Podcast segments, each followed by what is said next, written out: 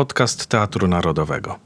Bohaterką dzisiejszego spotkania jest Irena Eichlerówna, legenda. Przez ponad pół wieku związana z Teatrem Narodowym. Aktorka, która swym aktorskim stylem wzbudzała wśród widzów albo zachwyt, albo irytację.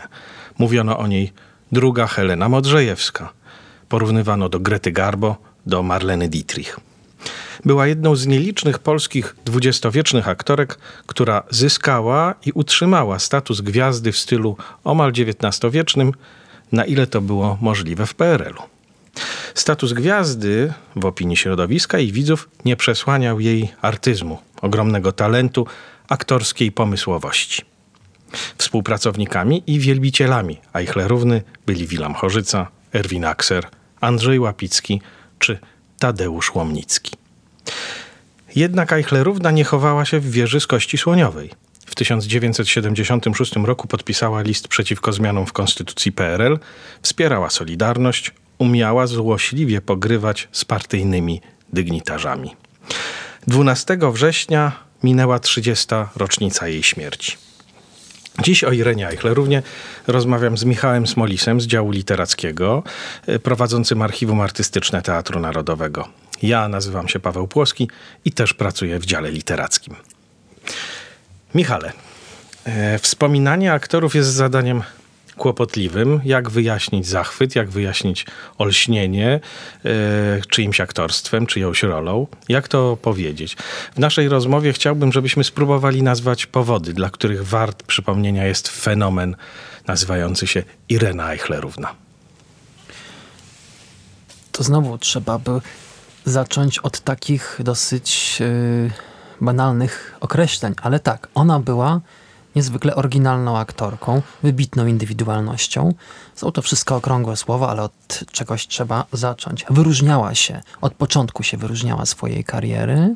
Wyróżniała się też, jej aktorstwo się wyróżniało też na tle tego aktorstwa, które y, już było w latach 30 czy jakimś wzorcem, czy, e, czy, czy, czy punktem odniesienia. Ona zaproponowała coś zupełnie nowego. Właśnie, bo y, jej początki to y, zupełne zaskoczenie. Gdy sięgnąłem po książkę Wojciecha Dudzika, monografię e, Teatru Narodowego w międzywojniu, to zwróciło moją uwagę to, że profesor Dudzik wśród największych aktorów sceny narodowej, e, wskazał Eichlerówne obok Osterwy, Zelwerowicza, Solskiego, Ćwiklińskiej. No, wskazał w tym gronie jedyną właściwie dwudziesto parolatkę, mm, świeżą debiutantkę, która zaczynała karierę w latach 30., a w Teatrze Narodowym pracowała ledwie 4 lata. Tak, oczywiście, tylko że każdy z tych osób, które wymieniłeś, aktorów, y, reprezentował zupełnie inny styl, prawda? Ćwiklińska była komiczką, y, y, przede wszystkim Solski był aktorem... Umiał wszystko. Nie umiał wszystko, no, ale przede wszystkim był aktorem wychowanym na sztuce modernistycznej, był już wtedy starcem w latach 30., a tu jest młoda dziewczyna, która szturmem zdobywa teatr. Rzeczywiście, jedną z jej pierwszych ról w Warszawie była rola w Teatrze Narodowym Shimeny w Cydzie, która zachwyciła krytyków rola dumnej księżniczki, która walczy o swoje sprawy e, serca. I tutaj e, trzeba było zwrócić uwagę, e, Eichlerówna zawsze mocno akcentowała walkę, walkę czy przeprowadzenie swoich racji kobiecych. To był jeden z takich motorów jej aktorstwa, tego co chciała w, w, w przeprowadzić y, jako pewną myśl, czy jako temat. I robiła to, yy, no, yy, chcę powiedzieć, sama to, sama to robiła. No, przeprowadzała to, niekoniecznie przy współpracy z reżyserem, czasem ponad tekstem. To jest właśnie to, o czym mówię. Ona jak gdyby wyskakiwała z przedstawienia, z koncepcji, y, była takim niezależnym ciałem, mm, owszem, trzymała się gdzieś, gdzieś oczywiście był tematu głównego, czy, yy, czy, czy pomysłu realizacyjnego, natomiast, natomiast yy, przeprowadzała swoje własne yy, idee, pomysły na gruncie tekstu. Yy, to jest ciekawe. To mogłoby być, to, mo to mogło być cholernie nieznośne albo cholernie pretensjonalne, a jednak jej się udawało. A jednak jej się udawało. Świadczą o tym z jednej strony opinie autorów, bo też my z tej chwili rozmawiamy z perspektywy historycznej, myśmy jej na scenie nie widzieli. Są to y, opinie krytyczne, opinie ludzi pióra, czasem wybitnych poetów, wybitnych krytyków. Y, bardzo dokładne opisy y, tego aktorstwa, tego, co tam mogło się wydarzyć. One są bardzo obrazowe, bardzo literackie mhm. i działają na wyobraźnię. I działają na wyobraźnię także dzisiaj. Przynajmniej moją, nie wiem jak z twoją. A y, jakieś przykłady jesteś w stanie y, przypomnieć? E, oczywiście, myślę tutaj e, z jednej strony e, jest piękny opis tej wspomnianej przedwojennej Shimeny w Cydzie Korneja w, w translacji Wyspiańskiego. Jak tam miał Kazimierz Wierzyński, wybitny poeta, zalicza ją już wtedy, tę młodą aktorkę, do mistyków sceny. Mhm. To jest duże zobowiązanie. Opisuje tam to, to, trudno no ale musimy się na tym skupić, na pewnych cechach zewnętrznych tego mhm. aktorstwa. One zostały opisane. Czyli ona wprowadzała na scenę pewien rodzaj niepokoju, co wiązało się, no, coś w, coś w stylu ekspresjonistycznym, coś, coś z ekspresjonizmu było w jej aktorstwa. Ona jakby wprowadzała pewne tematy, które niekoniecznie wynikały z, z tak powiem, z, z, z, tekstu. z tekstu, tak? Wprowadzała pewne, skupiała się na pewnych, y, pobudzaniu pewnych nastrojów, właśnie ponad tekstem, o czym mówię. I to się, co, co widziano na scenie, na przykład nie, nie wchodzi y, y, racjonalna postać, tylko widzimy charakter, dziwne na przykład jakieś przechylenie głowy, pewne skamienienie, jakby, jakby to była jakaś statua. Yy, więc to jest w sylwetce, w ruchu, yy, w świadomości ciała. A z drugiej strony y, słynne, y, anegdotyczne już y, później i po latach, te przymknięte oczy czy zamknięte oczy. Ona to zamknęła kiedyś zapytana przez Aksera czy, czy przez innych reżyserów, wspominała o tym, że gra z zamkniętymi oczami, bo nie może patrzeć na kolegów, co jest znakomitą anegdotą. Y, jak to każda anegdota, pewnie w połowie prawdziwa, albo w trzech czwartych. Natomiast, natomiast trzeba o tym myśleć nie jako anegdocie, ale jako pewnym środku, kiedy ona te oczy otwierała. I tutaj jest druga historia, druga piękna anegdota, e, związana z, właśnie z rolą Mary Stewart w Teatrze mhm. Narodowym, zagraną już po wojnie w latach 50., opisaną i przez Jana Kota, wybitnego krytyka, i przez Erwina Aksera po latach, e, kiedy pod koniec życia Akser opisał historię związaną z tą rolą. E, trzeba tutaj wejść w kontekst historyczny. Mamy połowę lat 50., stalinizm, e, zniewolenie Polski, utrata wszelkich nadziei po tak zwanym odzyskaniu niepodległości i, od, i odbudowie państwa po 1945 roku. E, I właściwie mamy jakieś chyba już jaskółki tego, że to się zmieni. Niemniej jesteśmy w więzieniu. I Eichlerówna jako Maria Stewart otwiera oczy w dwóch scenach w tym przedstawieniu.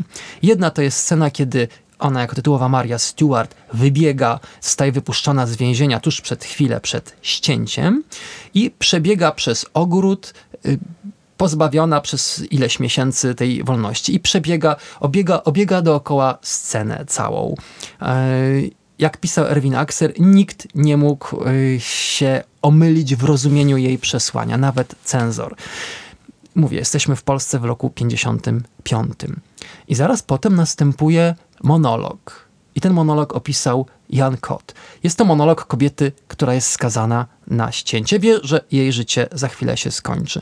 Normalnie byśmy się spodziewali yy, powiedzenia yy, tego monologu ciężko, może nawet by ktoś zapłakał w trakcie tego, mówił go przez łzy. Nic podobnego. Eichlerówna mówi go lekko, tylko na lekkim przyspieszeniu, uprzejmie, tak jak się mówi, yy, tak jak się mówi w jakiejś rozmowie towarzyskiej, yy, jesteśmy uprzejmi, yy, bardzo mili, tylko kompletnie nieobecni, bo jesteśmy myślami gdzie indziej. I to było bardzo, i to było przejmujące, i to było niezwykle przejmujące. Na czym, na czym, na czym to polega, e, na czym polega ten sukces tej roli. Myślę, że i, i w ogóle, jeżeli możemy mówić o, jakimś, o jakiejś próbie charakteryzowania tego aktorstwa na tym przykładzie, ona docierała do głębokich pokładów psychiki, do, do, do esencji człowieczeństwa, powiem tak mhm. patetycznie.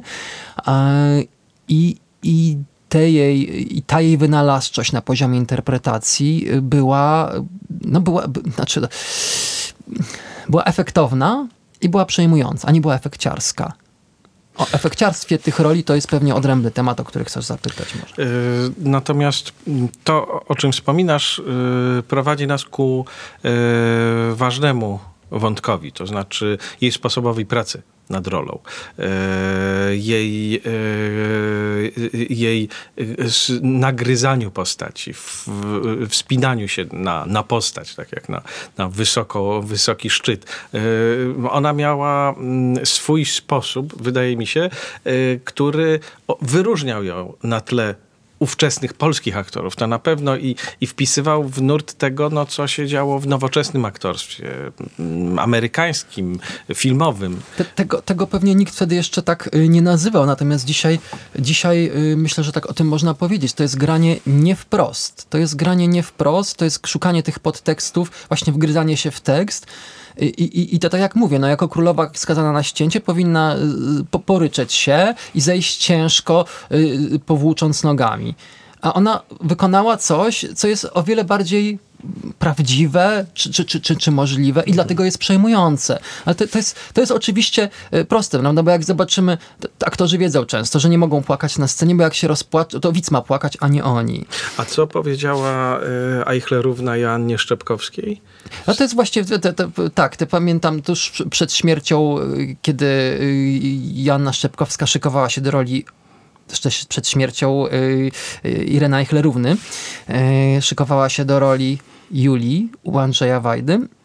Zadzwoniła do niej Irena Eichlerówna, mówiąc, y, mówiąc o tym, że mam przed sobą egzemplarz Roma Julii. Proszę wyjść na śmierć, zagrać wychodzenie na śmierć z radością. Nikt tego nie zrobił, wszystkich szlak trafi, jak cytuje Joanna Szczepkowska. I znowu, y, nie powinniśmy myśleć, że to jest takie granie czy wymyślanie, że zrobię dokładnie odwrotnie. Nie, bo to, że, że, że zrobię, że to będzie zaskakujące i że to ma, i to wtedy byłoby efekciarskie. Ale to jest głęboko umotywowane, bo jak prześledzimy, zastanowimy się nad tym, dlaczego Julia może iść i czy może rzeczywiście iść, czy ma przesłanki, żeby iść na śmierć radośnie. No bo nie wiem, bo się spotka z Romem, bo ten, trzeba, trzeba, trzeba, krótko mówiąc, to jest zawsze głębokie wchodzenie w tekst, rozumienie tekstu. I Eichlerówna rzeczywiście y, są ślady też w dokumentach, y, sobie ten tekst y, wgryzała się w niego, ale też układała go pod siebie. Tutaj jest, y, bym powiedział, temat kontrowersyjny, bo ona zmieniała wszystko w tym tekście, zmieniała też poetom znaki przestankowe, intonacje, wersy, kreśliła akcenty. Kochanowskiego poprawiała, poprawiała Kochanowskiego, poprawiała wszystkich wieszczów, podobno na próbie dziadów u Kazimierza Dęka, gdzie gra Rolisonową, on powiedział, co pani czyta? Ona mówi, to nie, tego nie ma w wydaniu w, tam historycznym dzieł Mickiewicza. On mówi, ja mam tutaj swoje i ono jest lepsze y, i, i, i, i, ta, i tak nie było, nikt jej nie był w stanie przekonać. To jest też y, typ gwiazdorstwa dzisiaj w teatrze zupełnie nie niezrozumiały się wydaje. I, i, i nie, niezrozumiały i, i właściwie... I wtedy też. Wtedy I też wtedy już też. był, już nie z tego, już nie z tych czasów, y, to były już kaprysy, które momentalnie przechodziły do, y, do, do, do, do, do, do legendy i, i właściwie, czy do anegdoty i, i, i właściwie mm, każde spotkanie z reżyserem to było starcie, gdzie, gdzie y, jeńców nie zostawiano. Tak, ale widzisz, to jest właśnie ciekawe, bo teatr dwudziestowieczny teatr reżyserów, prawda? Teatr po wielkiej mm -hmm. reformie, a tu mamy y, ktoś, kto wydaje się, że w takim teatrze, chcąc być gwiazdą, bo ona naprawdę demol, ona ustawiała y, kontekst, rolę, wszystko pod siebie, mm -hmm. że to powinno się skończyć po prostu y, jak jakaś żywa skamielina w tym teatrze Albo nowoczesnym. Katastrofą. Kompletną katastrofą. Oczywiście na pewno jak masz miała role lepsze i gorsze, ale nie kończyło się katastrofą. Być może dlatego, że ona w dużym stopniu pracowała z reżyserami, y, którzy podpisywali afisz. Nie były to wielkie nazwiska reżyserskie, natomiast y, pozwalali jej robić to, co ona chciała. Y, więc ona sobie coś tam konstruowała, bo Maria Stewart poza tym nie była wybitnym przedstawieniem, poza jedną sceną. No to jest oczywiście inne pytanie, czy teatr tak powinien wyglądać, że jest gwiazda, która ustawia pod siebie, zagrała dwie mm -hmm. sceny fenomenalne, fenomenalnie. Ale dwudziestowieczny teatr oczekiwał czego innego, proponował co innego, więc widzimy, yy, widzimy tutaj tę dwuznaczność też yy, jej kariery, czy też jej pomysłu na siebie. No. Ale jej pomysł na siebie y, to y, nie była ucieczka przed tu i teraz. Ona sięgała i godziła się grać w repertuarze współczesnym, w sztukach Brechta, Mishimy. Y, to, to, to, to nie było tak, że, że uciekała w amplua królowych, tak jakby się ją chciało ustawiać właśnie w szeregu z innymi aktorkami, które debiutowały jako księżniczki i właściwie tak mm, przez kolejne lata e, utrzymywały to królewskie, arystokratyczne amplua. W przypadku Ireny Eichlerówny to były właśnie, to było pół na pół i mam, mam poczucie, że, że, że, że też na tym polegało e, jej e, nieoczywistość jej funkcjonowania, że, mm, że, że, że nie, nie zamykała się w jakimś repertuarze, że, że właściwie to były nieustanne poszukiwania, i, i, i, i, ale i, i otwartość. Nie wiem, czy były tak do końca nieustanne poszukiwania, e, jeżeli e, bardzo jej zależało i doprowadziła do wystawienia tutaj u nas w Teatrze e, Małym bulwarowej historyjki o miłości ludzi w jesieni wieku pod tytułem Zabawa w koty, która była grana ze względu na nią i była też ponad tekst. Ale tu chyba zgodzisz się ze mną, że ta rola i, i pomysł, który można zobaczyć też w materiałach archiwalnych, tak. Y, to, to, to pomysł na opowiedzenie o kobiecie w wieku balzakowskim czy w do, dojrzałej. Dawno już po balzakowskim, sorry. Dobrze, natomiast, natomiast która ma prawo do miłości, do tego, żeby się podobać i, i to była opowieść, która no, w tamtych czasach kobiety w wieku Eichlerówny, która grała tę rolę. Mając lat prawie 70, tak. Właściwie były już mm, babciami. Przede wszystkim były poza wszystkim. Przede wszystkim Dokładnie. były tylko babciami, nie miały y, owszem, było, nie chcę tutaj rozmawiać o równouprawnieniu, ale tak, oczywiście, to był 40 lat temu ten świat kobiet po 60 wyglądał zupełnie inaczej. Ale bym to odwrócił to pytanie. To nie jest kwestia poszukiwań, a ich równe danego, y, y, jakichś nowych y, y, tekstów współczesnych. To jest raczej poszukiwanie tematów. Moim zdaniem ona to trafnie do tego nawiązujesz przy zabawie w koty. Ona rzeczywiście nie, nie potrzebowała grać królowych, bo ona była autentyczną królową, nawet jak siedziała na wozie jako matka kuraż. A ta królewskość polegała na pewnym, no, no znowu na pewnych tematach ten temat kobiecość, który jej całe, przez całe życie towarzyszył.